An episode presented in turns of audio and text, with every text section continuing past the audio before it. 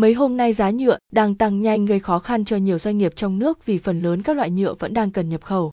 Việc sản xuất các sản phẩm nhựa kỹ thuật với các nhà máy cùng một doanh nghiệp phải nhập khẩu hoàn toàn 100% nguyên liệu nhựa. Đối với giá đầu vào tăng lên 20%, còn với các doanh nghiệp thì không thể tăng ngay với các giá mới này.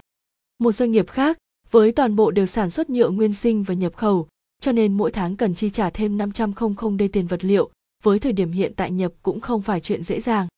Tình trạng hiện nay là thời điểm khan hiếm container ở thế giới, làm ảnh hưởng nhiều tới giá vận chuyển đã đẩy giá nhiều loại hàng hóa, vật liệu nhựa, vật liệu sắt và thép tăng cao. Riêng với ngành nhựa còn bị chịu thêm sức ép từ việc các nhà máy nước ngoài đang vào mùa bảo dưỡng, giảm đi lượng sản xuất. Thời điểm hiện tại các nhà máy đang trong thời kỳ bảo dưỡng nên lượng sản xuất giảm, có nhiều nhà đầu cơ găm hàng để đợi đợt tăng giá trở lại, nên việc mua nguyên liệu đầu vào hiện nay trở nên khó khăn hơn. Dù các nhà sản xuất có đặt được hàng, nhưng không có xe công nhập hàng.